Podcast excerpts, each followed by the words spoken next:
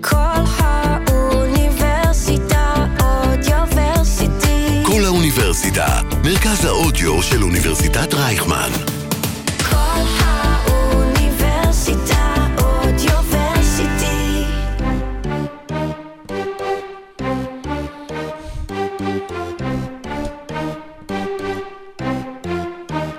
אקשן! כמה פעמים צפיתם במשחק NBA ואמרתם וואלה אפילו התסריטאי הכי טוב לא יכול לכתוב תסריט את, את מה שקרה כאן על המגרש אבל יש תסריטאים מספיק טובים שכן כתבו את הדברים האלה והשחקנים מהמגרש הפכו לשחקנים אה, על המסך והדרמות מאחורי הקלעים עובדו אה, לסיפורים ובדיוק על כל המקרים האלה כשזה קרה אנחנו הולכים לדבר היום בפרק אה, של עושים NBA אה, ועל החיבור בין, בין הכדורסל לבין המדיה ובין איך לספר סיפור בצורה שאולי קצת יותר אה, מתוסרטת אבל מתבאסת על החיים האמיתיים. פרק 150 של עושים NBA, זה יהיה פרק, אחלה פרק מהסרטים, יצאנו לדרך. אקשן, אקשן, אקשן. היו עוד דברים להגיד ושכחתי. לא נורא. אני אזכיר. זה בסיקוול. כן.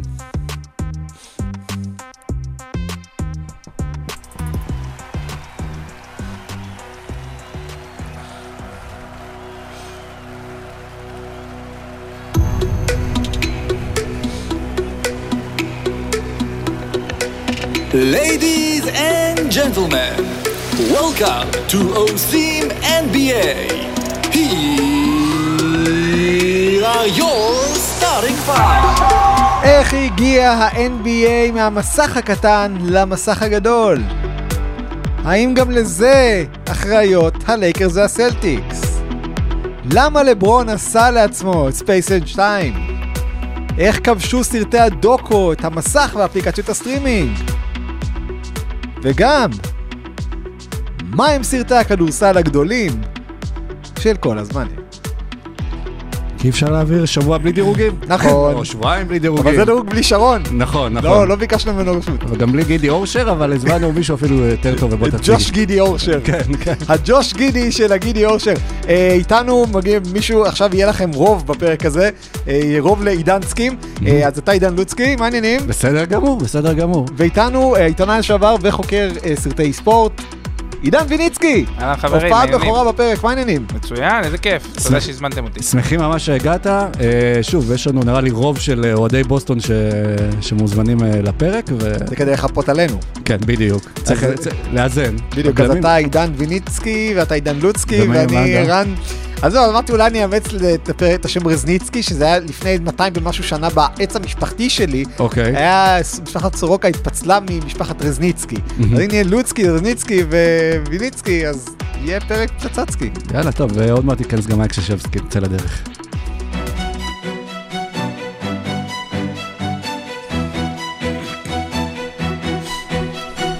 רבע ראשון, טוב, אז ברבע הראשון אנחנו קצת ננסה להבין איפה ואיך הכל התחיל, איפה נוצר החיבור של ה-NBA עם עולם uh, המדיה, אם זה סרטים, אם זה סדרות, uh, עלילתיות, דוקו וכדומה, וננסה גם להבין אולי אם זה, עושה, אולי, זה עשה טוב לליגה, אם זה לא עשה טוב לליגה במהלך השנים, וככה לאט לאט uh, נתקדם uh, ונבנה את זה, ובואו נצא לדרך. אז עידן, אז עידן ויניצקי, אה, כל פעם שאני אגיד עכשיו עידן זה יבלבל אותי, אז אתה לפרסם הוצאת. הוצאת הספר שגם מראה אותו כמובן עכשיו למצלמה, קוראים לו מהמסך למגרש, מהמגרש למסך, אה, ובעצם אתה יכול להסביר לנו איך ה-NBA בעצם הפך לחומר גלם קולנועי. וואה, איזו שאלה ענקית. אה, תראה, קודם כל, זו שאלה, קודם כל, כמובן יותר גדולה מה-NBA, זה איך הספורט בכלל הפך לחומר גלם קולנועי. אה, ואני גם כותב את זה בספר, קצת בהתחלה, בפ- בפתיח. אה, הספורט והקולנוע ממש נולדו ביחד, הספורט המודרני. אה, האולימפיאדה הראשונה הייתה שלושה חודשים אחרי המצאת הקולנוע. אז ממש אה, יד ביד כזה, ושניהם, אה, כל אחד בפני עצמו כמובן, איזה כוח תרבותי ענק, שמושך קהל ומושך אנשים, ויש לו חוקים, ויש לו איזשהו בסיס מאוד ברור, ו- ונותן ביטחון לחיים, כי אתה רואה משחק ואתה יודע מה הולך לקרות חוץ מהתוצאה, אבל כמה משחקים וזה, ואתה רואה סרט, ואתה בדרך כלל זה ז'אנר, ואתה יודע מה הולך לקרות. אז הם התמזגו גם מאוד טוב אחד עם השני, אה, לאורך המאה ה-20. אה, השתמשו בהם בהמון מקרים אה, בשביל לקחת את, את הסיפור הספורטיבי ולהביע איזה אלגוריה לחיים. משהו קצת יותר גדול אה, יוצר בא ואומר, החברה שלי במצב כזה, הנה תראו את זה דרך שחקן כזה וכזה.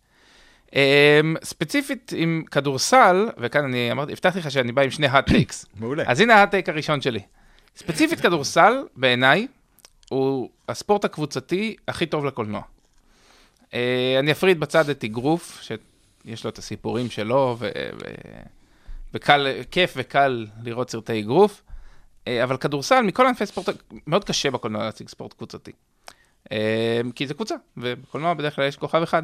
אה, בברבי יש את אה, מרגו רובי, ולא את אה, 700 הברביות סביבה שהן משניות.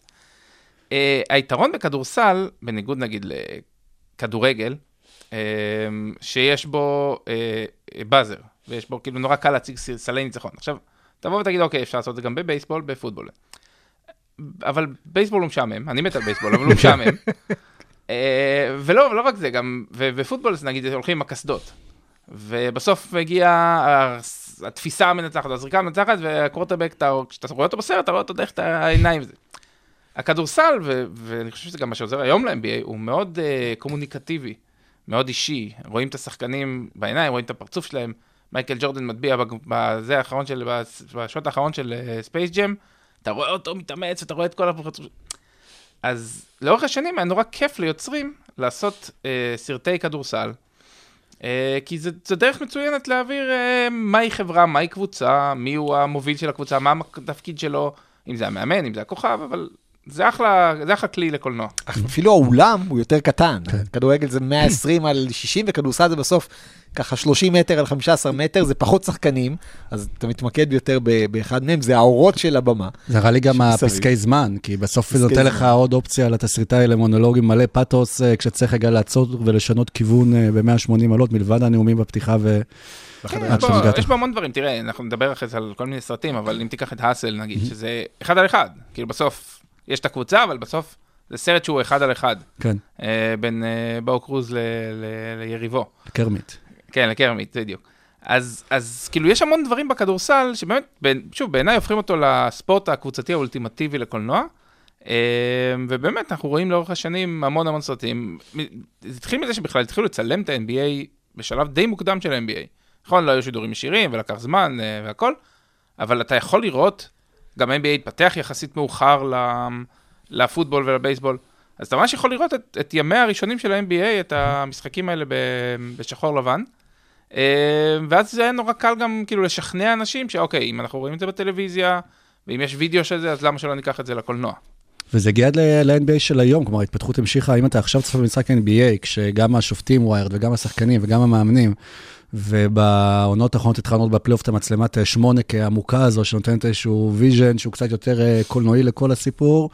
אוספים את זה, אני זוכר גם את הסדרת גמר אה, של אה, לברון אה, נג- נג- נגד גולדן סטייט, נגד... כ- איזה מהש... זהו, איזה מהם זה, מה-12. אבל שהיה באותו יום גם את... אה, את הפרק האחרון של Game of Thrones, אה. וזה גם היה Game 7, אז אתה יודע, כל העטיפה של המוצר הייתה כאילו מאוד אה, טלוויזיונית, HBO ית כזו.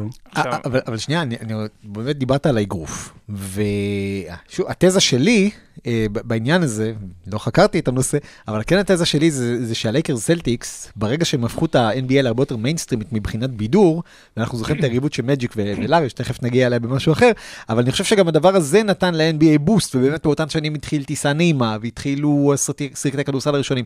אז נראה כאילו הלייקרס והסלטיקס לא רק יצרו יריבות שטובה ל-NBA, גם יצרו יריבות שטובה לקולנוע. כן, תראה, הקולנוע תמיד אהב לקחת אה, כוכבי ספורט ענקיים ולשים אותם בכזה תפקידי, אה, בדרך כלל בקומדיות. אה, לא רק, נגיד ג'ים בראון, גדולי שחקני הפוטבול, עשה איזה 50 תפקידים בקולנוע. אוקיי. אמ, ודן מרינו מופיע באייס ונטורה. כן.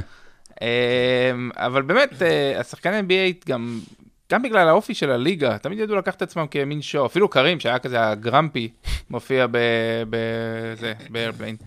אה, ובאמת, גם, נגיד, יש סדרה, אה, אחד הסרטים שגם תכף נדבר עליהם, אה, זה קואוצ' קרטר. שהבחור שהפיק את זה, היה בעברו, הרבה שנים לפני, היה שחקן טלוויזיה, והופיע באיזו סדרה בשם, אה, נראה לי, אני לא זוכר, White Shadows, אם אני לא זוכר, אם אני זוכר נכון. והיא ממש סדרה פורצת דרך, שפעם ראשונה הציגו את השחורים בטלוויזיה, בתפקיד ראשי וזה, וזו הייתה סדרה על- כדורסל. אה, לא סדרה מדהימה, אבל, אבל התפיסה הזאת של, זה גם דרך מצוינת לשלב אה, שחורים, ואחרי זה גם נשים, יש סרטי כדורסל אפילו על נשים, אתה כמעט לא רואה סרטי בייסבול או פוטבול או כדורגל לאנשים, אבל סרטי כדורסל לאנשים אפשר למצוא.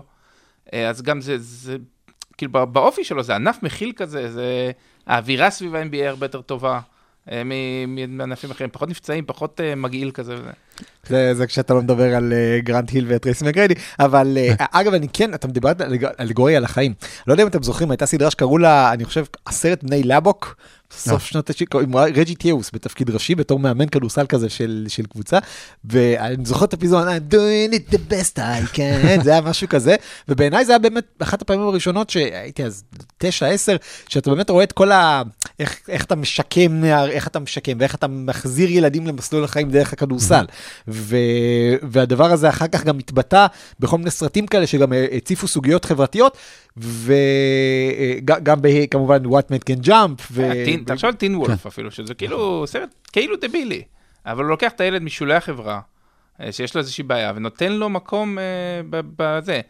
זה משהו שהתפתח עם הזמן, כי בהתחלה הסרטים וכל מה שהציגו כדורסל, הדרמה יותר הייתה זה שהשחקן קולע את הזריקה בסוף, וכולם מסתכלים על הכדור. אגב, הנג טיים, סליחה, עשרת בני לבוק זה היה משהו אחר. הנג טיים קראו לסדרה עם רג'י טיוס. כן. קיבלתי זיכרונות ילדות. אז הדרמה באמת התפתחה רק אה, שבסוף השחקן קולע ומנצח, וזה היה סרט הספורט, כמו שאתה אומר עכשיו, שזה כאילו סיפור הרבה יותר גדול אה, על חיים אישיים, ונהיה הצפה בשנים האחרונות של אה, סרטים ושל דוקו ושל אה, תוכן ספורט, שזה כאילו נראה לי גם משהו ש...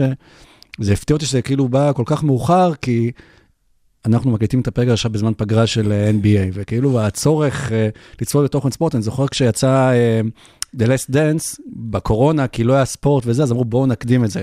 ואז כולם היו מרותקים למסך, כי היה קצת אה, לטעום כדורסל, גם אם זה היילייטים ישנים, או לא משנה, רק לראות אנשים מדברים על זה. לירון פנן סיפרה בזמנו שהחברות שלה אמרו לה סוף סוף אנחנו מבינות במה את עובדת. כן. שזה גם זה.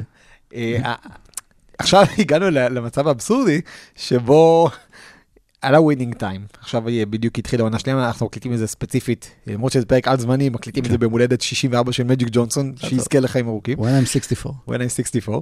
אה, ו- והסדרה הזאת, בעיניי, היא, היא פנטסטית גם בזכות זה שהיא מראה לנו את הכדורסל כחלק מתרבות, כחלק מתקופה. ואתה מסתכל על זה אפילו דברים כמו זה שג'רי באס הכניס את המעודדות ללייקרס, הרי הלייקרס במה הם הביאו את החידוש, אחד החידושים הגדולים שהם הביאו ל-NBA זה שהאולם כולו חשוך ורק האול, המגרש מואר, הם ממש עשו את זה במה מרכזית שעליה מככבים השחקנים. שואו טיים, לא שואו סתם. טיים לגמרי. כן. אז, אז עד כמה זה לדעתך באמת אה, הכניס את ה... עזר לכדורסל להיכנס ל-NBA, כי בעצם זה החיבור בין כדורסל להוליווד, שזה...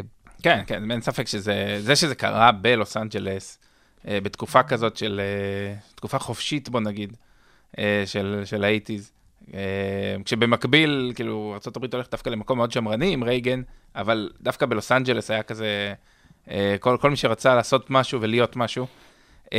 במקביל גם, זו התקופה הכי טובה של הקולנוע האמריקאי, אמצע, אמצע שנות ה-70, תחילת שנות ה-80, שספילברג ולוקאס וקופולה וסקורסזי ודה פלמה ווודי אלן וכולם עולים ביחד, אז גם הקולנוע בעצם מקבל איזשהו מקום uh, מיוחד, uh, והטלוויזיה משתדרגת, ובכלל נראה עולם חדש כזה אחרי הנחיתה על הירח והכל, uh, ולתוך זה אתה מכניס כאילו את השואו הזה המטורף של הלייקרס, וזה שיש להם יריבות זה בכלל טוב, שיש להם איזה יריבה שנואה, שהיא גם, זה לא אה, מתכתי. הרבה פעמים מנסים לייצר יריבויות מתכתיות, גם בשביל קולנוע, אבל, אבל גם בספורט. וה, והסלטיקס, בגלל שניצחו אותם כל כך הרבה פעמים בעשורים לפני, אז הם באו עם איזה מטען, וזה באמת היה כאילו יריבות אמיתית.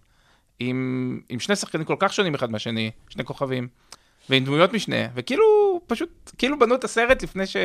לפני שבנו את הסדרה. כן. הסרט היה קיים במציאות איזה עשר שנים, ואחר כך הביאו את, את ווינינג טיים. ו- וגם הדמות, גם בווינינג טיים אנחנו רואים את היריבות, את היריבות של מג'יק ולארי, של, של לארי, אנחנו ידענו שהוא היה showman על המגרש, אבל שמה כל הערה של לארי זה ישר לביצים של מג'יק. נכון. כלומר, והבחינה הזאת באמת הם בנו את זה בצורה אה, מעולה. היו הרבה ביקורות על זה שבעצם לקחו וקצת הוציאו דברים מהקשרם, ושזה לא בדיוק היה תסריט. אז הנה היה ה take השני. אוקיי. אני חושב שווינינג טיים זו סדרה לא הכי טובה, אבל הכי חשובה, סדרת ספורט הכי חשובה שהייתה בזמן האחרון. אממ, הזכרת קודם שאנחנו באמת באיזשהו באז כזה של דוקו ו- וסרטים. הבעיה עם הדוקואים, גם עם ה-Last Dance, גם עם אה, מה שעשו עכשיו על אה, סטף נגיד, אה, underrated, איזה underrated? מי אמר לך שאתה underrated? אתה הבן של... סטף. אמר על כן, עצמו כן. שהוא underrated. באמת. לא, מצאו איזה דוח scout וזה. כן, עכשיו היה גם... רצים איתו. היה Rise נגיד. שנייה, הסצנה הראשונה של underrated, בלי לעשות יותר מדי ספוילרים, זה רג'י מילר מקריא את דוח הסקאוטינג על סטף. כן, שאגב זה גם יופיע בפרסומת של סטף. כן, וזה, כן. אה, זה היה נגיד אה, Rise, הסרט על אה, על יאניס שהוא בא והמשפחה שלו. מספר, אבל כאילו שהוא גם עשה- את כן. התהליך המסורתי של ספר עכשיו, כל והסרט. הכוכבים כן. האלה מבינים, Space Jam 2, וכל הכוכבים האלה מבינים שהם צריכים להיות בשליטה על התוכן. מהמם. ואז בא Winning Time, ו... ויורק עליהם. כן. וזה מעולה, וזה כל כך חשוב, כל אה, יצירה עצמאית שלא מתכתבת עם, עם, עם, ה... עם הנרטיב שלברון רוצה להציל את העולם.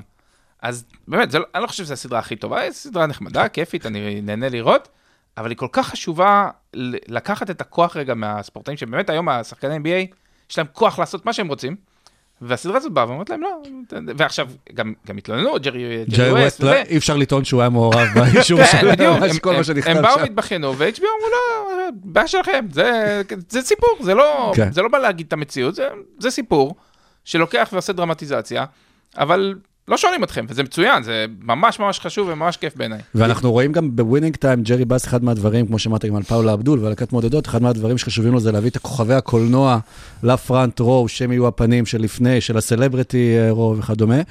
עד שזה הגיע לאיזשהו שלב ש-LA, כאילו, זה קצת התערבבה אה, הוליווד וה-NBA בצורה הפוכה, כלומר, ששחקנים התחילו, אולי שק היה עם ההצלחה המשגשגת של Kazaam. כן. הראשון שממש, אחד מהשיקולים שלו לבוא ללקרס זה בגלל שהוא רצה להיות בהוליווד, וגם לברון ג'יימס, בגלל החברת הפקה שלו, ו- והכל גם רצה להגיע להוליווד, וישר גם הלך ו- וצילם אה, סרטים, ופתאום זה נהיה מטושטש, כלומר, הכוכבים רואים את עצמם בתור multi טלנטים לא רק של ספורט, אלא בקול. אתה חושב שגם קוואי עבר כן. ללוס אנג'לס שישית? קוואי שיחק אה, בקליפ של. אה, של דרייק. קוואי, לדעתי יש יותר סיכוי שישחק בקולנוע מאשר הוא בפלייאוף. הייתי, יכול לראות סרט אימה, אבל שפתאום יש איזשהו רשע עם הצוק של קוואי. ככה. רגע, מה שעשו על ה-AI שמשתלט על זה, זה לא קוואי? לא, זה כן. קוואי יאי. יאי.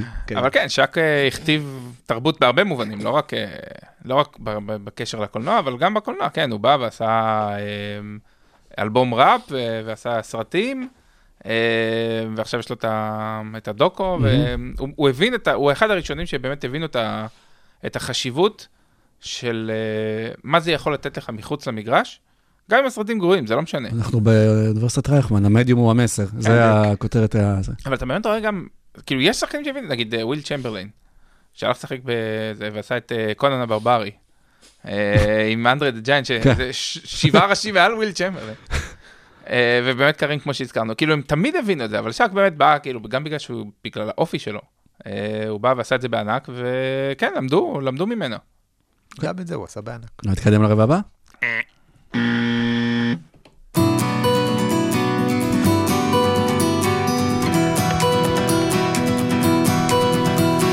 רבע שני.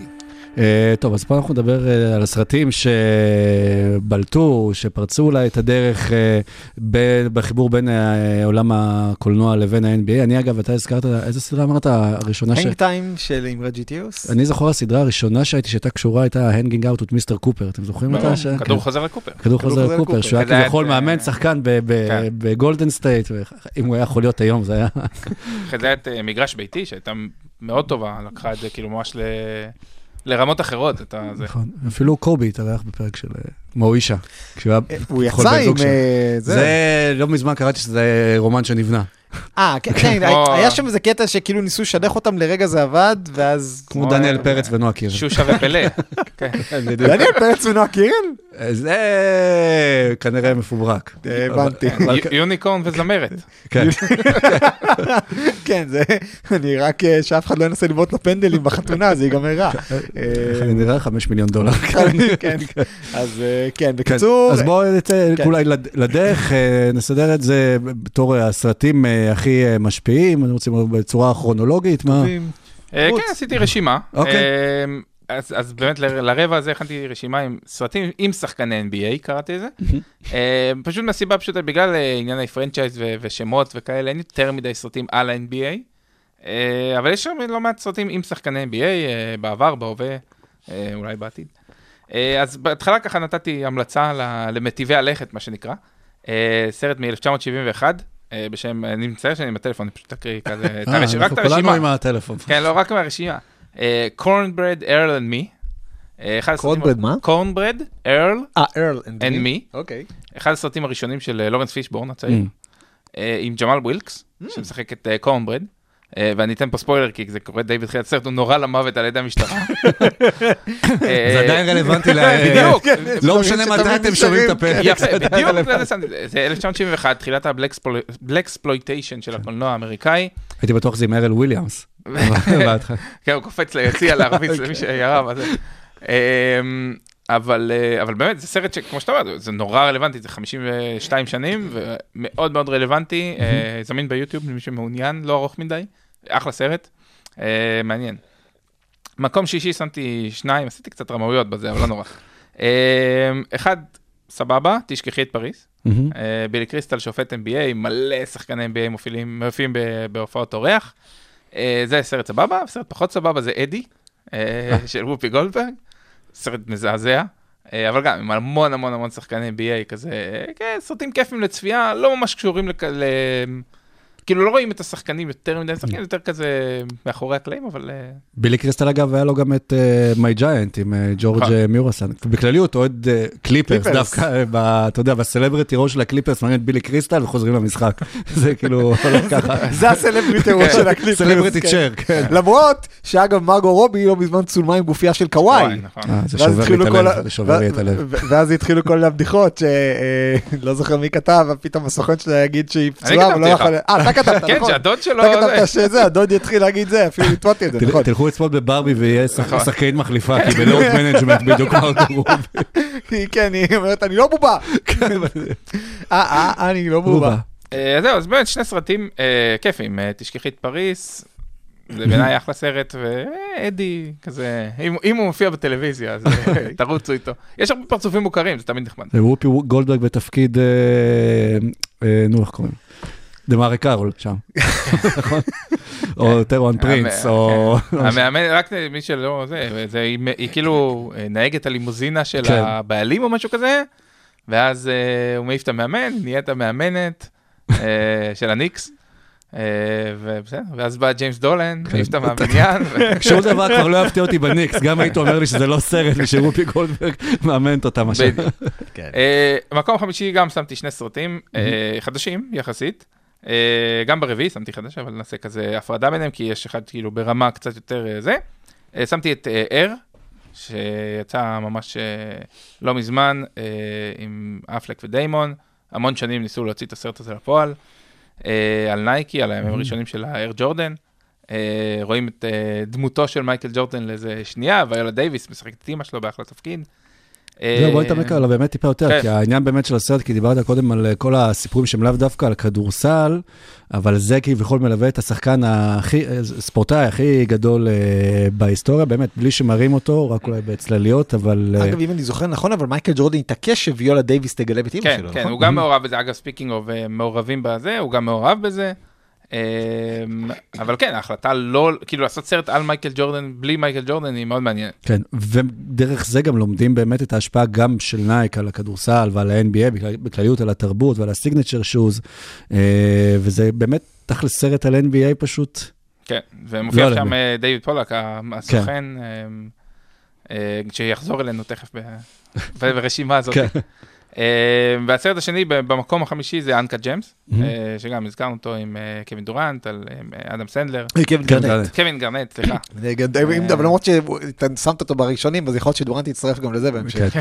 שזה, אם אנחנו מדברים באמת על סרטים הוליווד, הוליווד ו-LA, אז זה סרט אה, בוסטון, אתה יודע, האסלי, מאוד אה, תרבותי, אה, גם מצולם, גם ערוך בצורה מאוד... אה, נוירוטית. כן, כן, בוסטונית. כן. כן, כן, סרט טוב. וקווין גארנט, שוב, אתה יכול לראות מהדמות שלו, גם על מגרש הכדורסל, שהוא בנוי להיות שחקן, אבל לשחק שם... אה, לדעתי הוא כאילו, פשוט אמרו לו, תהיה עצמך. כן. זה היה כאילו... אגב, אני חושב שזה גם אחד הסרטים הטובים של אדם סנדלר. אה, שוב, אני אחד שמאוד מאוד אוהב את אדם סנדלר, גם את כל ה trash שלו. טוב, זה מצוין, אני מת עליו. והוא אה, גם ידוע שהוא פשוט מאוד חובב ספורט כן, בכללי, וכדורסל כדורסל. אה, בפרט, ופתאום... ב Grown Ups יש את הסצנת כדורסל המעולה, נכון. המטורפת. כן, ו... אה, נכון, זה במשחק שם, וזה נראה שכאילו גם בתקופה האחרונה הוא החליט ללכת שהוא הולך רק לכיוון של אה, סרטי כדורסל, הוא אמר כאילו, זה מה שאני אה, אוהב, וזה באמת מו- מוציא ממנו את הטוב ביותר. ואם תלכו בניו יורק גם בין ספורטקים שם, תוכלו לראות אותו לפעמים אה, משחק איתכם. לא, מה ש- מה שבאמת מעניין באר ובאנקה ג'ם זה שזה ממש כאילו, זה סרטים שהם כאילו כדורסל, גם שחקני כדורסל, אבל לא קשורים בכלל ל... למשחק עצמו. מהמם. אחד על הימורים ואחד על אה, נעליים, אבל, אבל משחק כל כך גדול, ובאמת ה-NBA מתפרס להמון מקומות שאתה עושה סרט עם, על מייקל ג'ורדן או עם קווין אה, גרנט, ו, והם יכולים להיות לא קשורים, אבל אתה עדיין מקשר את זה מאוד מאוד חזק לליגה, כי הם פרצופים כל כך מוכרים ב- בהיסטוריה של הליגה. מהמם. אה, מקום רביעי, אז שמתי את האסל. אה, בדיוק אה, כתבתי שאנחנו במולטיברס עכשיו, כי בלילה חואנצ'ו קלה סל על אנטוני אדוארד, אז עכשיו זה גם במציאות וגם בסרט. אה, לקחת את הבלו פיל או את הרד פיל זהו, היום. כן. השאלה אם זה יקרה גם באיזה סרט מצויר או משהו. כן. וזה, אבל באמת, האסל בעיניי הוא היה רמה מעל אנקה ג'יימס, שיצאו די קרוב אחד לשני, גם של, של סנדלר. הוא מביא המון שחקנים שם והמון מאמנים, וממש כאילו נותן להם אה, דמויות מגניבות כאלה. אה, הוא פשוט, הוא היה מעניין בעיניי, כי הוא, הוא סיפר באמת סיפור שאתה נותן, בסוף אתה נותן לקהל הרחב את הסרט. אדם סנדלר זה בן אדם שגם אמא שלי הייתה הולכת לראות את הסרט כן. שלו. ולהביא סיפור כזה כל כך שורשי על, על סקאוט שהולך ומחפש וזה, זה מאוד שונה ממה שאנחנו רואים בדרך כלל מסרטי כדורסל שהם יותר glamorous. ו...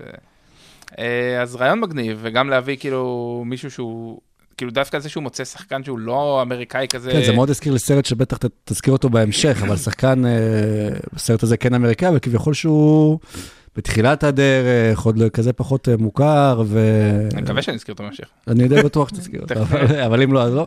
אבל אה, האסל באמת היה, הרבה, אני זוכר שבמאים מספרים, או תסריטאים, שאת הסיפורים שלהם הם מוצאים כשהם פותחים את העיתון, כן. ורואים באיזה עמוד 18 איזושהי כתבה קטנה, אומרים, וואי, בזה אפשר לבנות איזשהו תסריט.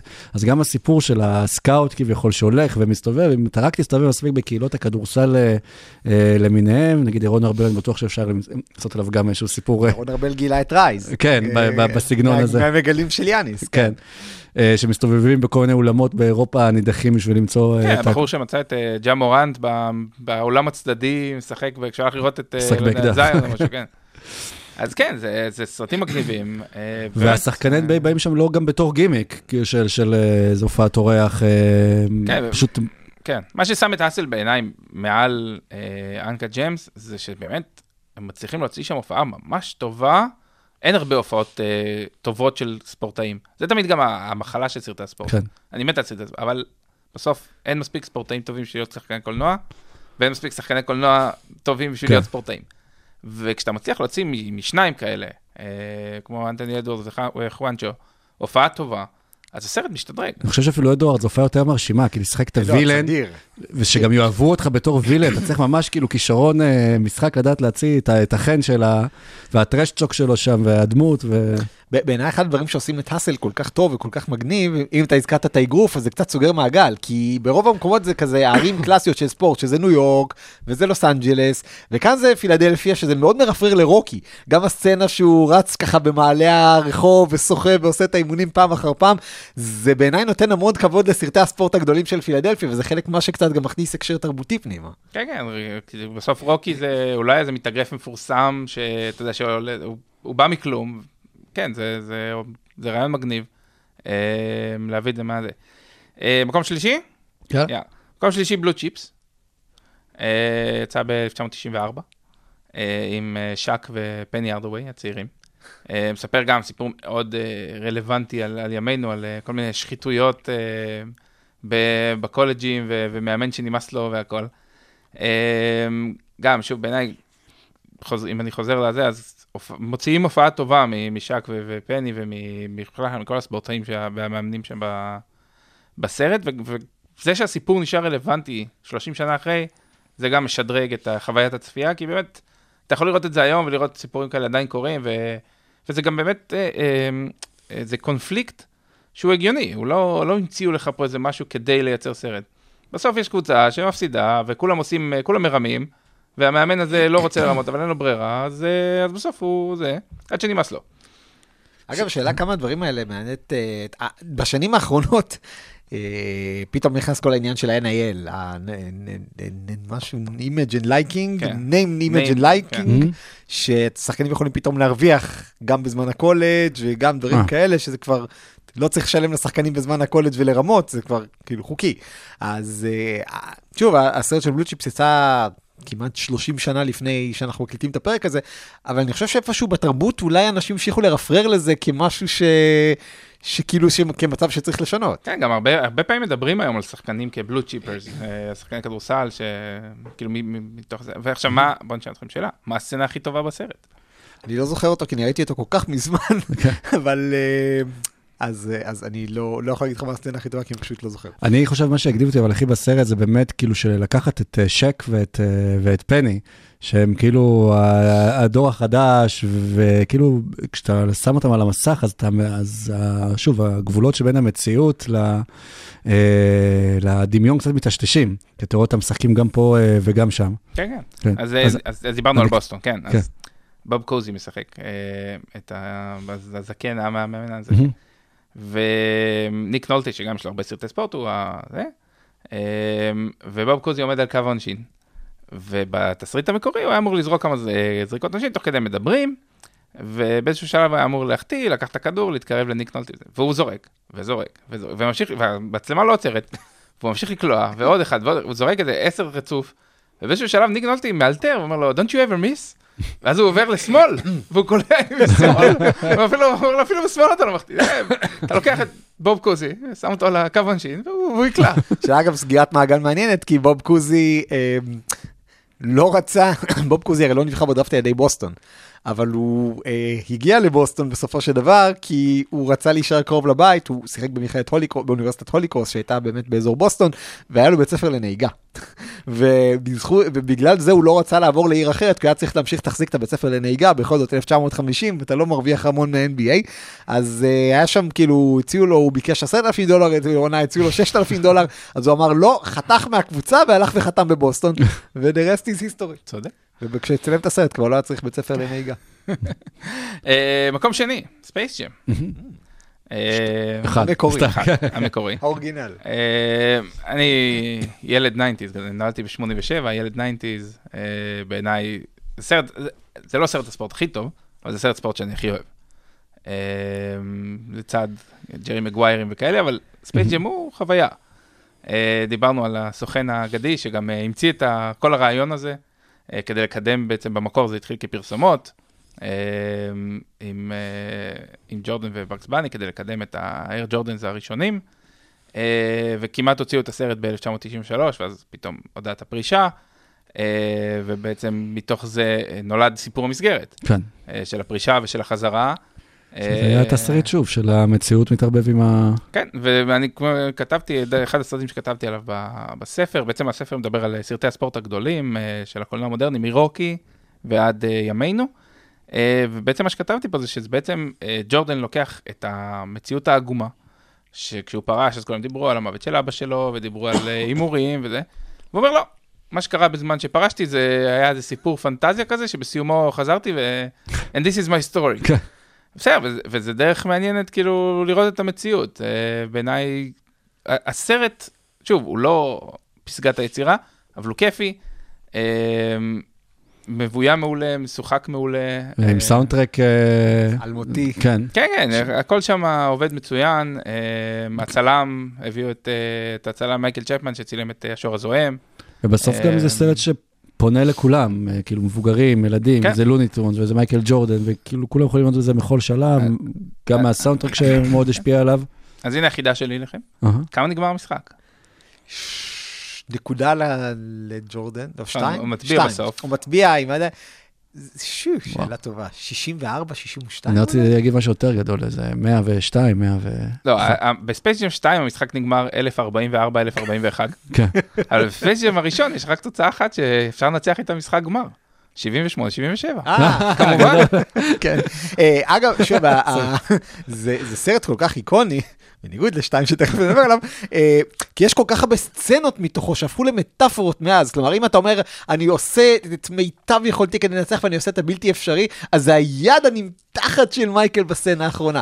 ואם אתה בחדר הלבשה ופתאום משהו קרה לך ואתה יצאת מחדר הלבשה אחר, אתה שתית ב Michael's Secret Stuff. ואם השחקן פתאום נהיה clumsy כזה, אז חייזרים גנבו לו את הכישרון. כלומר, זה, זה מטאפורות שמלוות אותנו 30 שנה, וכל פעם זה הדברים שאנשים מרפררים אליהם, כי זה הזיכרון ש, ש, ש, שהצליח לנו.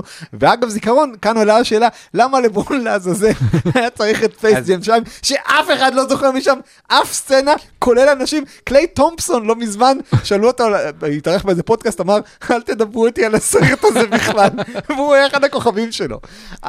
זה היה ניסיון, לדעתי, די כושל של לברון לחקות את ג'ורדן. נכון, ויחד עם זאת, אה, זה עניין של מורשת. הרי דיברו על זה שבלייק גריפין אולי יעשה, אבל בסוף זה היה חייב להיות לברון, כי אם הוא מסתכל על הסך כל הדברים, בסוף הילדים כן ילכו לראות את הסרט הזה ויראו אותו גם את ספייס ג'ם 2, יראו אותו בעוד עשר שנים. זה, זה לברון הופך לג'ורדן, הוא היה חייב לקחת את זה על עצמו, אה, והבן אדם, הוא- אפשר להגיד עליו הרבה דברים, הוא מאוד מחושב. הוא יודע בדיוק מה הוא עושה, הצוות שלו יודע בדיוק מה הוא עושה. למרות שטכנית זה היה יותר מתאים לסטף. יכול להיות, אבל. אבל זה, צר, זה היה חייב כן. להיות לברון. כאילו, אם, אם הוא רוצה להיות הג'ורדן של, של הדור הזה, הוא היה חייב לקחת את זה על עצמו, ובסדר. אבל אני חושב שאחד הדברים שהפכו לג'ורדן, כמו שאמרת, עם כל הסיפור העגום והמציאות העגומה, זה שג'ורדן ידע קצת לצחוק על עצמו, הרבה יותר מאשר לברון שלוקח את עצמו מאוד ברצינות בתור התלמיד של איש המשפחה, ואיש עסקים, והכל, ונכון שהוא קצת צוחק על עצמו שם, אבל בהרבה מהסרט הוא קצת, נגיד את זה בצורה לא נעימה, קפוץ תחת. כן. כלומר, הוא לא ממש נכנס הוא, לדמות. הוא לא היה מקבל נשיקה על הפה מבקס בני, כמו בדיוק. ג'ורדן. למרות שדווקא ב Trainwreck, אה, שזה לא סרט אה, כדורסל, כלומר, כן. שם קצת כדורסל, זה כאילו כביכול אה, ביל הייטר שם משחק את הרופא של הניקס, נכון? כן. אז יש קטע מצחיק עם לברון, דיברנו על זה לפני הפרק, שיש את הסצנה שביל הייטר ולברון יושבים ביחד ב... ב- שהוא קמצן. במסעדה, כן, שדייוויד בלאט מאחורי הקלעים, כי הוא בדיוק הולך לפגוש את לברון פעם ראשונה, לאמן אותו. ואכן הרוויח הייטר. כן, הרוויח הייטר, ולברון אה, פשוט לא משלם אף פעם על ביל הייטר, הוא פשוט כל כל פעם אה, שם מעצמו קמצן.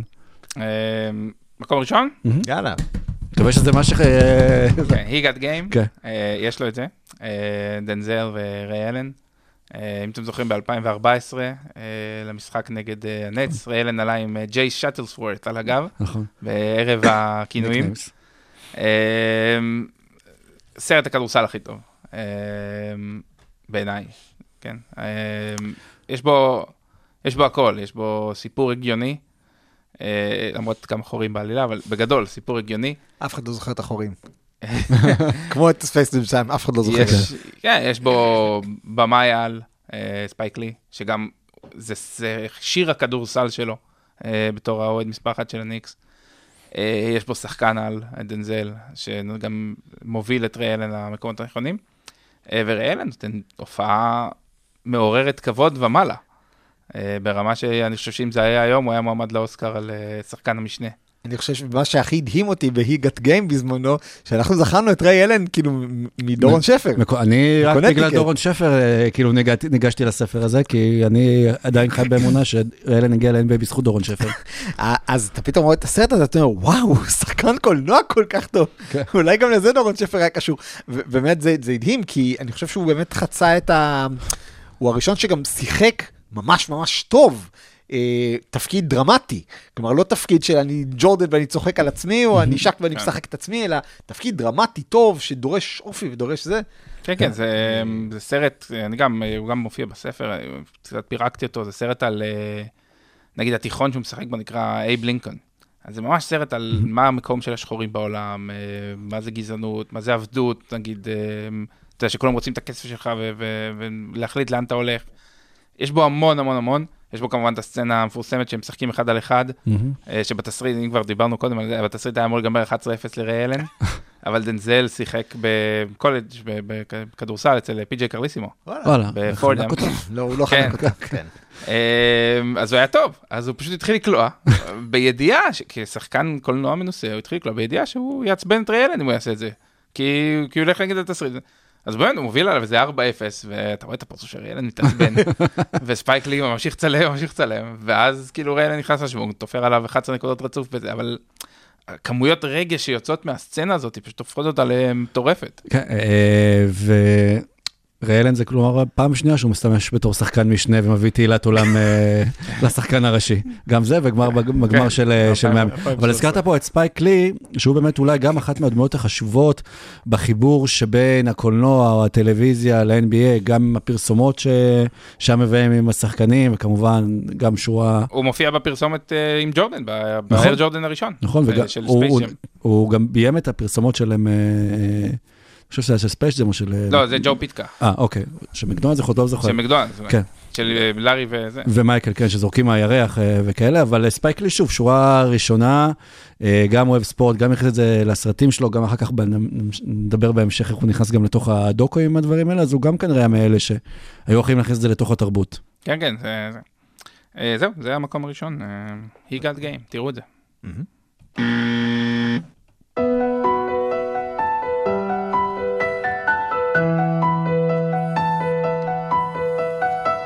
רבע שלישי. זה, עכשיו נכנסנו לסרט אה, עצוב. סרט עם- עצוב, כי זה לא רק על NBA, נכון. וברבע הזה אנחנו נדבר על סרטים, סרטי כדורסל אדירים שהם לאו דווקא קשורים ל-NBA. כן, אה, אז באמת, אה, תרבות האמריקאית, מה לעשות, רוב הסרטי הספורט הם מארצ- מארצות הברית. אה, ניסיתי קצת לפזר בספר מכל העולם, אבל בסוף הרוב מדברים על, ה, על האמריקאים, אה, וככאלה הם לא מתרחשים רק במקצוענים, ותכלס פחות במקצוענים, ויותר איפה שבקרביים של אמריקה, שזה התיכונים והקולג'ים. אז רגע, לפני זה אני אתחיל עם סרט הספורט האולטימטיבי שלא היה מישראל, שלוצקי יש לו עליו אנקדוטה מעניינת, שזה כמובן מלך הסלים, אה, דובי כן גל. שהוא כן היה מישראל. כן, כן, כן, לא, שהוא לא היה מאמריקה, אה, סליחה. כן, כן. תשמעו, דובי גל, אה, אני מקווה שמי שזכה לראות את מלך השרים יפה, אני לא יודע איפה אפשר לתפוס את זה עכשיו, אבל דובי גל מסתבר שהוא קרוב ורחוק רחוק של המשפחה שלי, אז אה, תמיד הייתה איזושהי תיאוריה, בגלל שאבא שלי היה מלך הסלים בשנת אה, 64, שכאילו זה איזושהי אנקדוטה על זה, מה שכן בסרט אה, חוטפים את הבן של דובי גל שם, בגלל זה הוא צריך אה, אה, לקלוע שם, ואותי לא חטפו. אה. המכונית שמחכה שם בחוץ. כן. תכלס, אם כבר, אה, הזכרנו, לפני שנצלול לרשימה, סרט הספורט הישראלי הכי טוב, אה, כדורסל וספורט בכלל בעיניי, זה אזרח אמריקאי. אה, חשבתי. איתן גרין. אה, איתן גרין. כן, שהיה אה, בצעד וחצי. כן, נכון. שברוב נחמדותו אפילו היה באיזשהו אירוע שעשיתי בסינמטק לקידום הספר, בחור מדהים, היה פרופסור שלי בא- באוניברסיטה, ובאמת, זה סרט שהוא הוא נראה כמו סרט הוליוודי, וזה אחלה, הלוואי שהיו 200 כאלה בישראל, ולא אחד. והיה את עיניים גדולות, עם סיפור כן. של, עם בני פורמן, שגם משחק שם רוני בוסני. נראה לי, לא זוכר אם בקבוצה של אריק איינשטיין או בקבוצה היריבה. אה, אה, לא זוכר. איינשטיין בעצמו היה ספורטאי כמובן. כן. קופץ לגובה, אבל כן. אה, שר על קרים אבדול ג'אבר שנוגע בשמיים, ודוקטור ג'יי שקורא רשת. נכון. אה, אז לרשימה. אז מקום, לפני החמישייה, שמתי גם פה המלצות למטיבי לכת.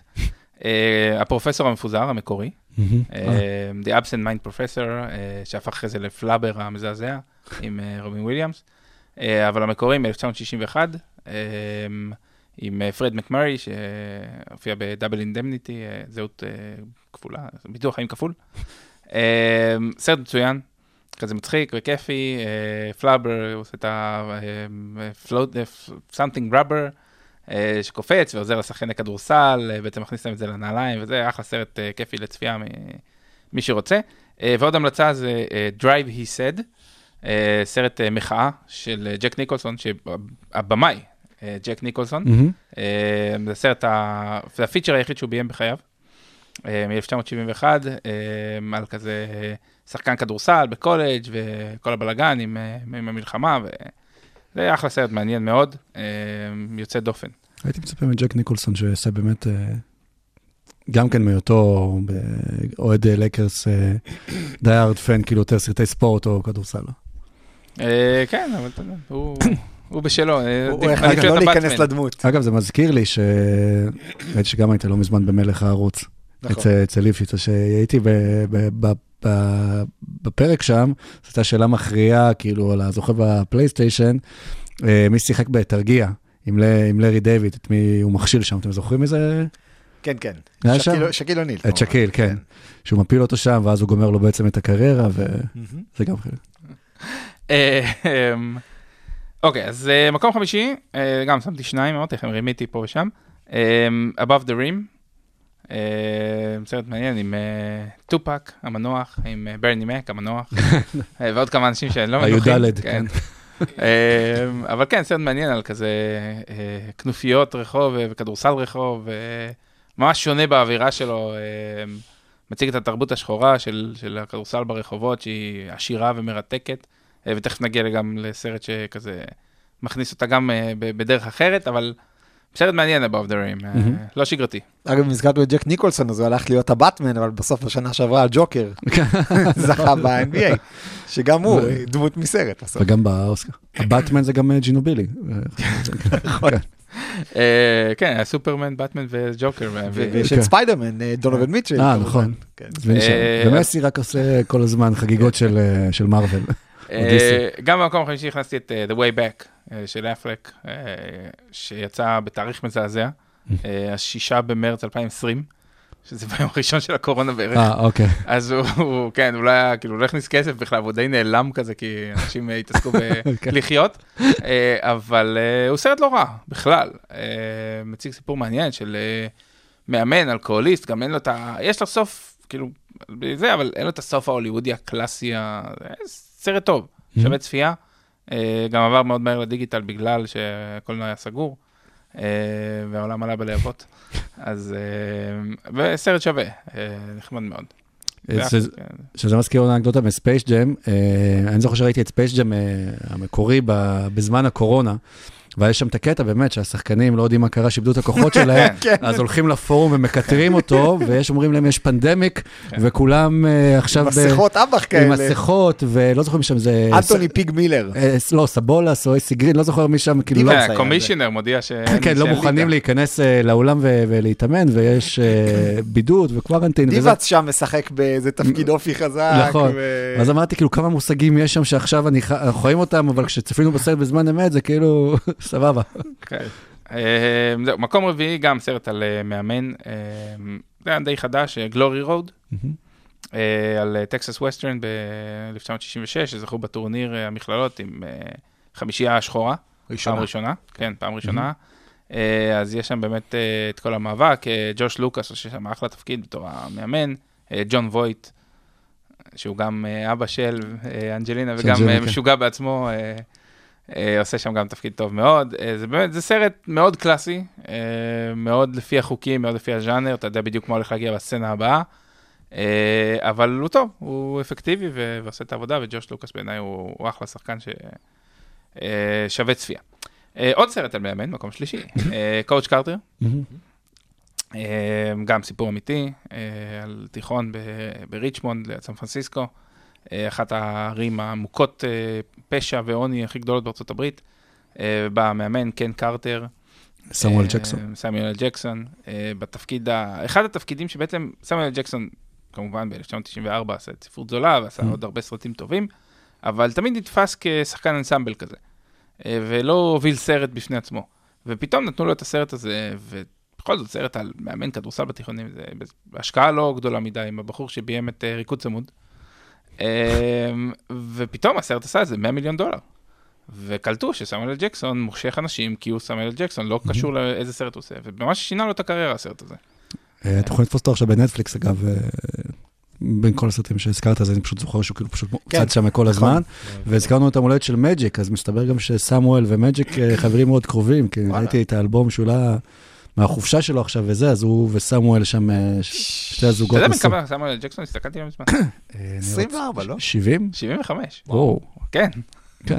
כן, ככה הגבתי. כאילו נראה אותו דבר כמו שהוא נראה בגיל 43. כן, כמו Shaft. אה, אז באמת, אה, Coach Carter הוא, גם, הוא סיפור, קודם כל אה, יש שם כזה קאסט צעיר ומגניב. אה, אה, צ'אנינג טייטום, משחק שם, זה אחד התפקידים הראשונים שלו. ולא ג'ייסון. ולא צ'אנינג פריי. אה, אבל זה הרעיון הזה של... הרעיון הזה של באמת, אה, גם כתבתי בספר, זה בניגוד להרבה סרטי ספורט, זה סרט על חינוך. וקהילה, שגם עוסק בספורט. אה, אז הוא בעצם, והוא, ויש המון ספורט, יש שם- תרגילים ואימונים ומשחקים, אבל, אבל ממש סרט שבא ללמד אותנו משהו על, על העולם ואיך להתנהג לצעירים, ואיך להוציא אותם ממעגל העוני ומהמערכת שדופקת אותם. אה, זה באמת סרט חשוב, כאילו מעבר לזה שהוא סרט טוב, כי, כי הוא כ- כסרט, מהמם. הוא גם סרט עם מסר חשוב. וכמו שאמרנו, הרבה פעמים לוקחים, אה, היה נורא קל ליוצרים לקחת את הספורט ולייצר איזושהי אלגוריה לעולם, ובאמת בקואוצ' קארטר רואים את זה מאוד מאוד מאוד חזק ומאוד טוב. מקום שני, ווייד מן קן ג'אמפ, הלאה. לא החדש, כן, זה... החדש אה, קשה לצפייה. לא קורה בו כלום. זה כמו Space Jam 2, כאילו, כן. החדש, כאילו, לא זוכרים אותו. לא, החדש אפילו לא רע, פשוט לא קורה בו כלום. כן. חוץ מפעם אחת שהם הולכים ללוקיישן עם המדרגות, אפילו לא צפיתי בחדש? אמרתי, אני לא הולך ל... לא, ל- בסרט לגמור החדש לעצמי. כבר כנראה שהם can jump. כן. זהו, גם אין שם כאילו white man שלא יכול לקפוץ, לא משנה. למרות שעכשיו יוקיץ' אה, כאילו אומר אחורה, כן. סבבה, אנחנו לא קופצים, אנחנו עושים דברים אחרים. כן. אז אה, אז באמת ווייט מן קן ג'אמפ, סרט אה, עם, כמו שכתבתי, סרט עם ארבע דמויות. ווסלי סנייפס, אחלה תפקיד, סידני דין. כן. כן. וודי הארלסון, בשיא תהילתו אחרי Cheers, אחלה תפקיד. רוזי פרז, אחלה תפקיד, והכדור. אה, כי באמת, הסרט הזה הוא הוא חגיגת אהבה לכדורסל, לכדור. Uh, הוא מתחיל בזה שהדמות של אודי ארלסון באה למגרש uh, רחוב כזה ב- ב- בקליפורניה ליד הים, שם את הראש על הכדור והולך לישון, הוא והכדור חולמים ביחד. יש סצנה שהוא בורח מהמאפיונרים ש... שבאים לקחת את הכסף, הוא בורח מהבית רק עם הכדור. עכשיו, הוא לא חייב ללכת, כאילו, אתה, אתה רוצה להיות מהיר, כן. שלא יראו בך.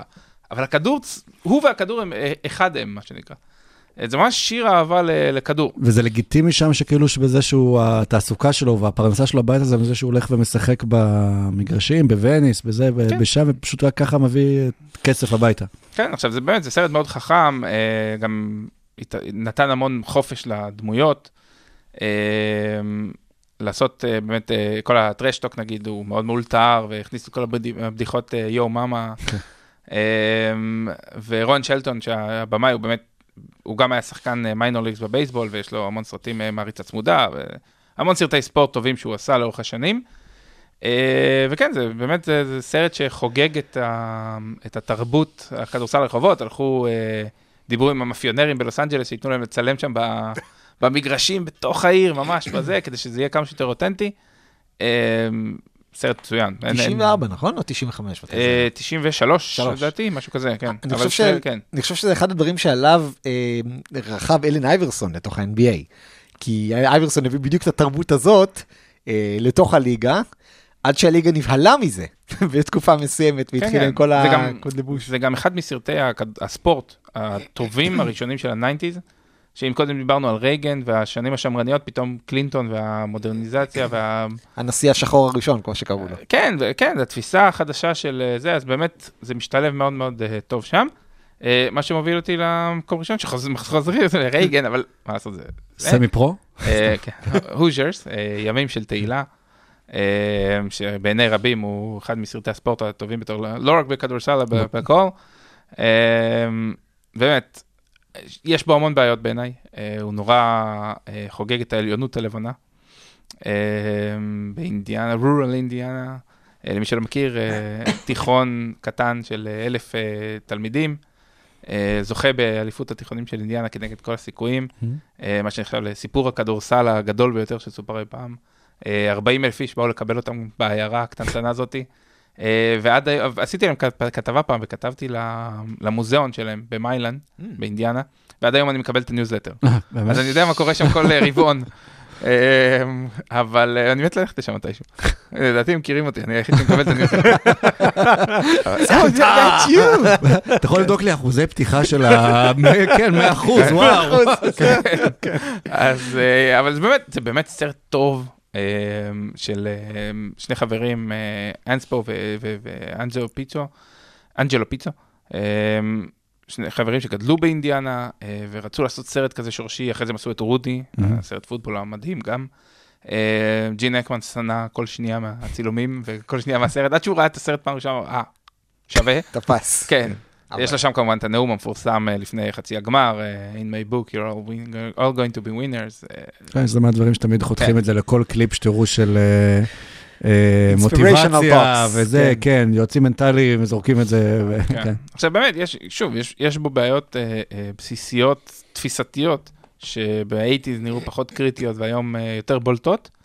אה, אבל, אבל הוא סרט טוב, אין, אין כאילו, אי אפשר, אי אפשר לא לראות אותו, ו, ולה, אי אפשר לראות אותו ולא ליהנות. הוא פורט לך נימי הרגש הכי אנדרדוגים. כן, והכי- כן, הוא פשוט סרט ספורט מושלם, אה, בלי, בלי שום אה, עודפים ובלי כלום, הוא פשוט מדויק, וגם בספר.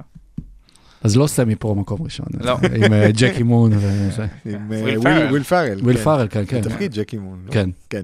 אבל היו, היו ספורטאים שלדעתי הגיעו לשחק, שהם נראים כמו סמי פרו, כאילו היו שחקנים כן. שאו התחפשו לזה כן, בהלווין. אה. קליי תומפסון התחפש כן, אה, לזה, אני חושב. גם בא לאימון. או משהו, לא? והוא כן, והוא בא לאימון. ושיחקו וכאלה, אז כן, זה גם. חלק לא, זה הזכיר לי. כי ב-He Got Game, באמת, אז הרבה אחר כך גם ימצאו את הלבוש שם של ספייק לי, של השתי גופיות, אה.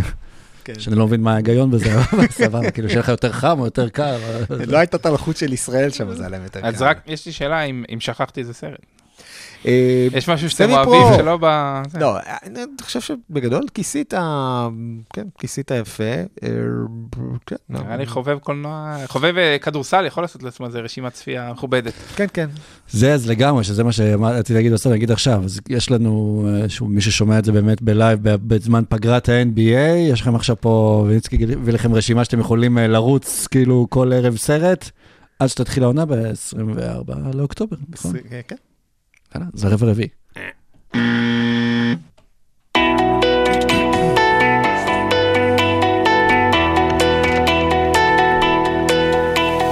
רבע רביעי. לא מזמן אה? פתחתי את נטפליקס, וזה מה שצץ שם, שחיפשתי בהתחלה, אני, אני פשוט לא זכרתי מרוב אפליקציות סטרימינג ואיפה איפה לייקרס קבוצה מנצחת נמצא, ואז הגעתי לנטפליקס וחיפשתי את זה, והיה לי את ביל ראסל, הסרט על טים דונהי, הסרט על Malice at the Palace, הסרט על ה-Redeem Team, לא טוב בעיניי, אה, כמובן הריקוד האחרון, וב-Apple TV יש את סטף קרי, וזה מוביל אותנו ל- לסרטי הדוקו, אה, ששם אה, גם זה חלק מהשחקנים שרוצים לשלוט על הנרטיב, אבל הבעיה עם סרטי דוקו, שהם צריכים להיות נאמנים למציאות. אה, אז אתה אמרת, כשדיברנו לקראת הפרק על ה-30-30. אני חושב שה-30-30, אולי היו סרטי דוקו ספורט עוד לפני כן, אבל הם ממש לקחו את זה בתור איזשהו פרויקט, והביאו הרבה אה, במאים בחוץ, והוציאו את זה בבום, ועם פרסום גדול, ו-ESPN, אה, והכל, וזה נתן גם כן לקהל באמת משהו להתחבר אליו, ועניין באמת בסרטי דוקו, שפה לא צריך לכתוב את התסריט, ויש מספיק סיפורים שאתה יכול לחפש ולמצוא, ותראו רק את הכמות הדוקו ש-ESPN הוציאו, ו... מאז כאילו שהוא נפתח איזשהו צוהר, כלומר, גם בספרות ספורט, כלומר, ראיתי את זה בישראל, אבל בעולם זה כבר uh, תופס כאילו שיותר ויותר אנשים פשוט שאוהבים ספורט, מבינים שזה הרבה יותר מהמשחק עצמו, אז צורכים את זה גם דרך ספרים וגם uh, דרך uh, סדרות וסרטים, ובעיקר דרך uh, הדוקו, שזה גם אולי מה שנטפליקס הכניס לנו. כלומר, אנשים היום צופים בדוקו של רצח, או דוקו של קונספירציות ודוקו של ספורט. אה, כן, תראה, נגיד, בסרטים שכתבתי, הכנסתי רק סרטים עלילתיים, כדי לשמור איזשהו רצף אה, צפייה נורמלי, אבל אה, אבל בסוף עשיתי איזשהו אה, פרק קטן כזה, נספח ל- לדוקוז. אה, אחד ל-30 ו-30, אחד ל... באמת, יש סרטים, אה, סרטי דוקו כדורסל, אה, אז נגיד אה, Once Brothers, הוא סרט מדהים, כאילו, אובייקטיבית הוא מדהים. אני חושב שהוא הכי טוב שלהם, הראשון כן. נראה לי שמעל אסקובר או once brothers, אני לא זוכר, אבל הוא לפי דעתי היה היה פשוט כן. באמת הסרט הכי... אז, באמת אובייקטיבית, כאילו, עזוב את הכדורסל, אה, גם חזרה למבחן אה, האימא, אם אימא רואה את זה, כן? כן. כן. שלא מבינה, לא יודעת מי זה דיבאץ' ופטרוביץ', אבל זה סרט מדהים. נכון. לוקחים אותו חזרה לקרואטיה, ו... והוא הולך שם ענק כזה, וכולם כן. יודעים מי זה, ומסתכלים עליו ב-stink eye, ו... ו... לספר את הסיפור באמת, גם, כי אנחנו מסכימים גם הרבה, את, אה, גם כדורסל אירופאי פה בפרקים, ועשינו דירוגים, והזכרנו את דראזן פטרוביץ', אז לדור שלא גדל ולא מכיר, זה באמת סרט שמספר, שוב, הכדורסל זה עניין שולי, אבל מספר על הפירוק בעצם של יוגוסלביה הגדולה, חברים שהיו חברים לאותה קבוצה יוגוסלביה, שאם היום הייתה מאוחדת, אז יכול להיות שהייתה כן, אולי פייבוריט אפילו לקחת כל אליפות העולם אם כולם מופיעים למשחקים. ומראים איך דרזן פטרוביץ' שנאלץ, אה, כאילו, המשיך עם הקרואטים, הם לא עם החברים שלו מיוגוסלביה, איך הם הופכים אה, ליריבים, וההתפתחות האישית של כל אחד אה, ב-NBA, והמפגש שלהם שם. שעברו לארה"ב ביחד, אה, ושמרו אחד על השני, כאילו, ופתאום, תחשוב, כאילו, להבדיל, כן, ששיחקו אה, כספי ומקל ב-NBA באותה תקופה, ואמרו שהם כל היום מדברים אחד עם השני, תחשוב שפתאום אומרים, לא, אסור לכם לדבר אחד, עכשיו עכשיו אתם שונאים אחד את השני. זה כמו שכאילו קוראים בתקופה הזו עם אוקראינים ורוסים, לא יודע, שלא לוחצים ידיים בסיום משחקי אה, טניס עוד וכאלה. עכשיו, אז, אז בעצם העוצמה של once brothers זה שהוא באמת, כאילו, הטרגדיה זה שהוא נפרד מפטרוביץ' פעמיים, פעם אחת שהוא נפרד ממנו בגלל המלחמה, פעם אחת שהוא נפרד ממנו בגלל שהוא מת. ואז הוא, לוקחים אותו לאיזשהו מסע כזה של להתמודד עם האבל הכפול הזה, וזה זה סיפור מטורף. מהמם. אה, עוד סרט שגם נכנסתי, שמאוד אהבתי, זה אה, I hate כריסטיאן לייטנר. אה, מעולה. כן. אה, שגם, כאילו, היכולת שלהם, יש יכולת לספורטאים האמריקאים החכמים מביניהם, אה, או הנבונים מביניהם, לצחוק על עצמם גם. וזה שהוא יושב שם ומספר כאילו בחמישה, בחמש קטגוריות, למה שונאים אותו. ובאמת, כאילו, הוא זה שלקח לשק את המקום ב- בנבחרת, בדרים טים. ו- שחקן הקולג' כן. היחיד, אה, כן, שהיה שם. אז, אז באמת, זה כיף לראות אותו כאילו מעביר את, ה, את הסיפור הזה עם, ה, עם הקריינות של רובלאו, מצחיק כזה, זה באמת סרט מצוין. אה, והשלישי שהכנסתי, שלא ב-30-30, שהוא באמת אולי סרט הדוקו כדורסל הכי טוב, בעיני, לא רק אני, בעיני רבים, זה Hoop Dreams. אה, שבאמת לא היה סרט אה, ספורט דוקומנטרי עד Hoop Dreams ב-94, שקיבל ביקורות חיוביות מהמבקרים. אה, ופתאום בא סרט של שלוש שעות על שני חבר'ה שחורים, שגם לא יצא מהם כלום, מאיזה תיכונים בשיקגו שחולמים להיות, ובמקור היה אמור להיות אה, תוכנית של 30 דקות של PBS, ופתאום התחילו לצלם אותה, ועוד ועוד ועוד, ומלווים אותם איזה שלוש שנים, עם כל הקשיים, וכל ופתאום כאילו הכדורסל, speaking of הסרטים הלעיתים, אבל גם בדוקו, פתאום ב-94, הוא, הוא נכנס לדלת הראשית. אה, וזה חוויית צפייה, זה לא קל, זה שלוש שעות עם אה, הרבה סלנג של, אה, של שחורים בשיקגו, זה לא קל, כן. אה, אבל הוא חוויית צפייה מטורפת. מי ששבר את ה... אני חושב, אתה החזיר את זה, דיברת באמת על, על כל ה-30-30, אני חושב שהריקוד האחרון נתן להרבה אנשים תיאבון. כאילו זה, זה גם הגיע ב-perfect storm, כאילו, ברמה שאתה חושב האם מייקל ג'ורדן הכניס את הקורונה. אה, אגב, אג- שליטה, שליטה, אגב, שליטה בנרטיב, אנחנו זוכרים שלברון רצה להיות מייקל ג'ורדן, אז אה, הרי מתי מייקל ג'ורדן אישר את הריקוד האחרון אחרי שלברון לקח את האליפות עם קליבלנד? אה, בתזמון לא מקרי בכלל. כן. אז, אז שם זה באמת החזיר פתאום אה, אה, לבמה, זה גם היה היתרון הכי גדול של מייקל, פתאום מייקל בטלוויזיה ולברון לא, כי אין NBA. אה, אני חושב שזה נתן מחדש איזה בוסט כזה לכל הדוקואים, לא? כן, מן הסתם כשמייקל ג'ורדן עושה משהו, אז, אז כולם מחכים. זה שזה גם, זה היה עשוי מצוין, זה נתן לו את זכות התגובה הזאת עם, ה, עם האייפדים. אה, אז זה גם, זה דרך חכמה לחשוב על איך עושים דוקו. שנתיים מראש היה לזה טריילרים שחשפו שקלטות שצלמו במשך אה, שנה ועכשיו הסכימו לפתוח אותם אחרי 20 שנה, ורק עוד שנתיים יצא הדוקו הזה, וכולם כן, כבר כמו, אה, דיברו והיו בטירוף, כן. פרויקט המכשפה מבלר, אה, כן. גרסת הדוקו. כן, רק לא ב-30 אלף דולר סרט, כן. פחות. אבל כן, המסתורי, המסתוריות הזאת של למה הוא לא חשף את זה עד היום, אה, ומה נראה שם שלא ראינו. עכשיו, לא היה שם יותר מדי, היה כאילו את השומר ראש שלו עושה ככה, וזה הדבר המרכזי הגדול שאתה זוכר.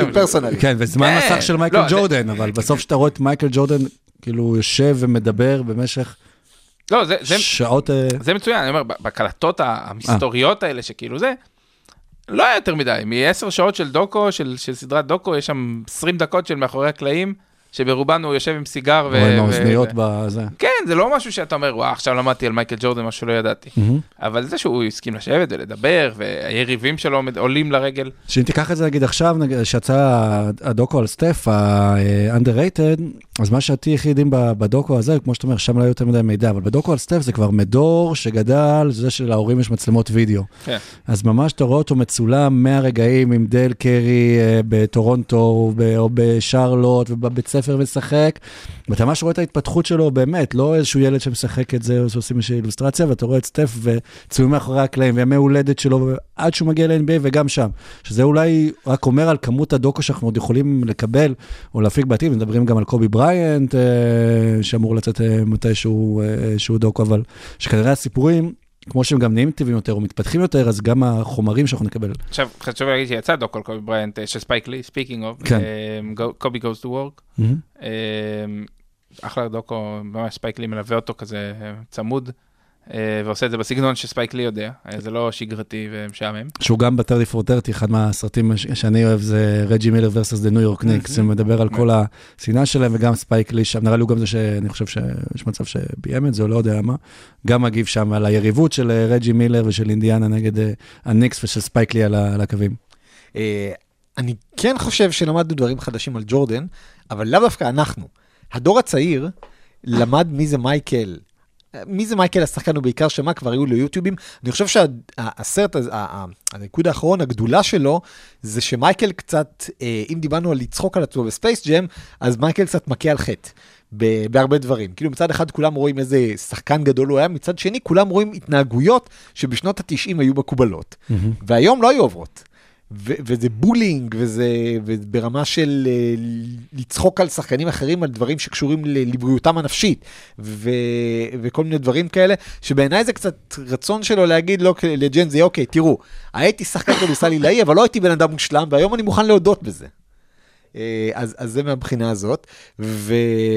והגענו למצב שכמו שלוץ הזכיר אה, מוקדם יותר, אה, השחקנים היום כבר מקימים לעצמם studios, ואם אני זוכר נכון, הסרט הראשון שסטף קרי עשה כשהוא הקים לעצמו אה, חברת הפקות, זה לעשות סרט על, אה, יכול להיות שזה היה על הסיפור של Strange Fruit, של ה... אה, או, או על סיפור של, של טבח בשחורים שהיה בשנות ה-30 או ה-40 של, של המאה הקודמת, כדי באמת לקחת את הדבר הזה, וזה לא רק לשלוט בנרטיב שלהם עצמם, אלא לשלוט בכל הנרטיב של ה-Black Lives Matter, ושל להבין מה קרה בעבר, כדי להביא את זה להווה. אה, כן.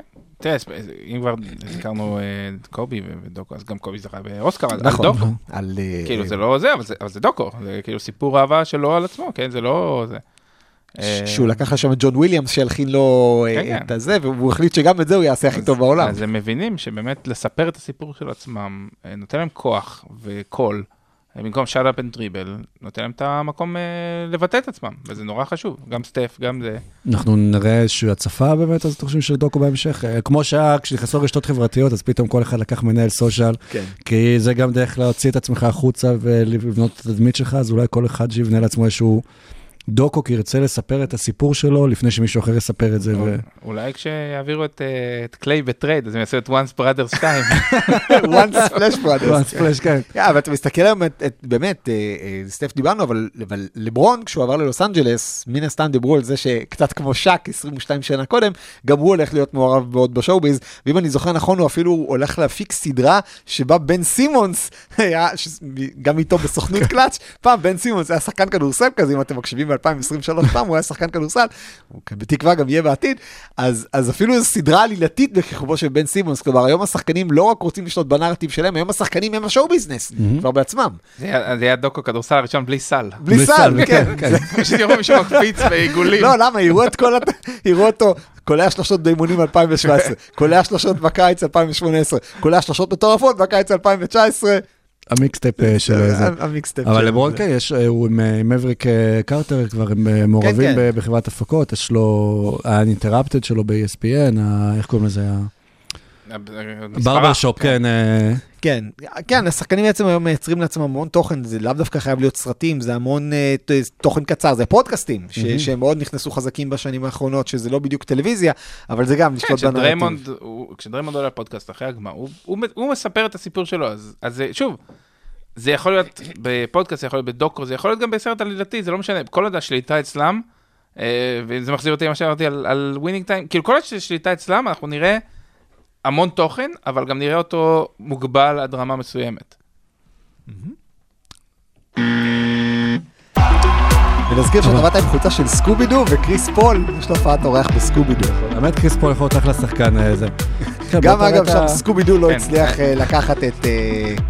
סקובידו לא לקח, קריס פול לא לקח אליפות גם בסקובידו כנראה. כן.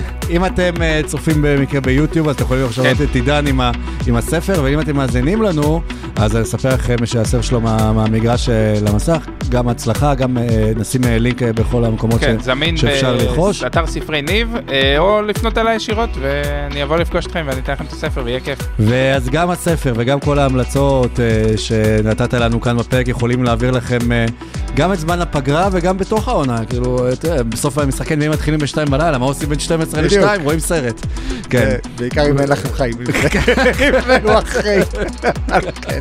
אם אתם או צריכים אם יש לכם ילדים קטנים, שזה גם אה, זה. כן. בדיוק, כן. אבל אה, קודם כל תודה רבה, היה ממש אה, כיף, וזה כיף גם לראות את, ה, את העולם שמקיף את עולם הכדורסל, חוץ מאיך שאנחנו מכירים אותו. אנחנו עדיין גם נחכה לדרמה האמיתית שאי אפשר לחזות אותה למגרשים עצמם. נחכה לראות מה יהיה התסריט של העונה הבאה, שיוקיץ' ייקח אליפות אולי. זה יהיה משעמם, אני מניח שנקבל תסריט מעניין, כן, לא פחות. אז סורוקה, תודה רבה. תודה רבה עידן בניצקי, תודה חוקר שהזמנתם ספרי. ספורט ועיתונאי שעבר אה, וסופר של מהמגרש למסך. תודה לוצקי. אנחנו נתראה בפרק 151 שיגיע מתישהו, אה, מתישהו. כשיהיו חדשות, מתישהו. כן. ביי ביי. ביי ביי.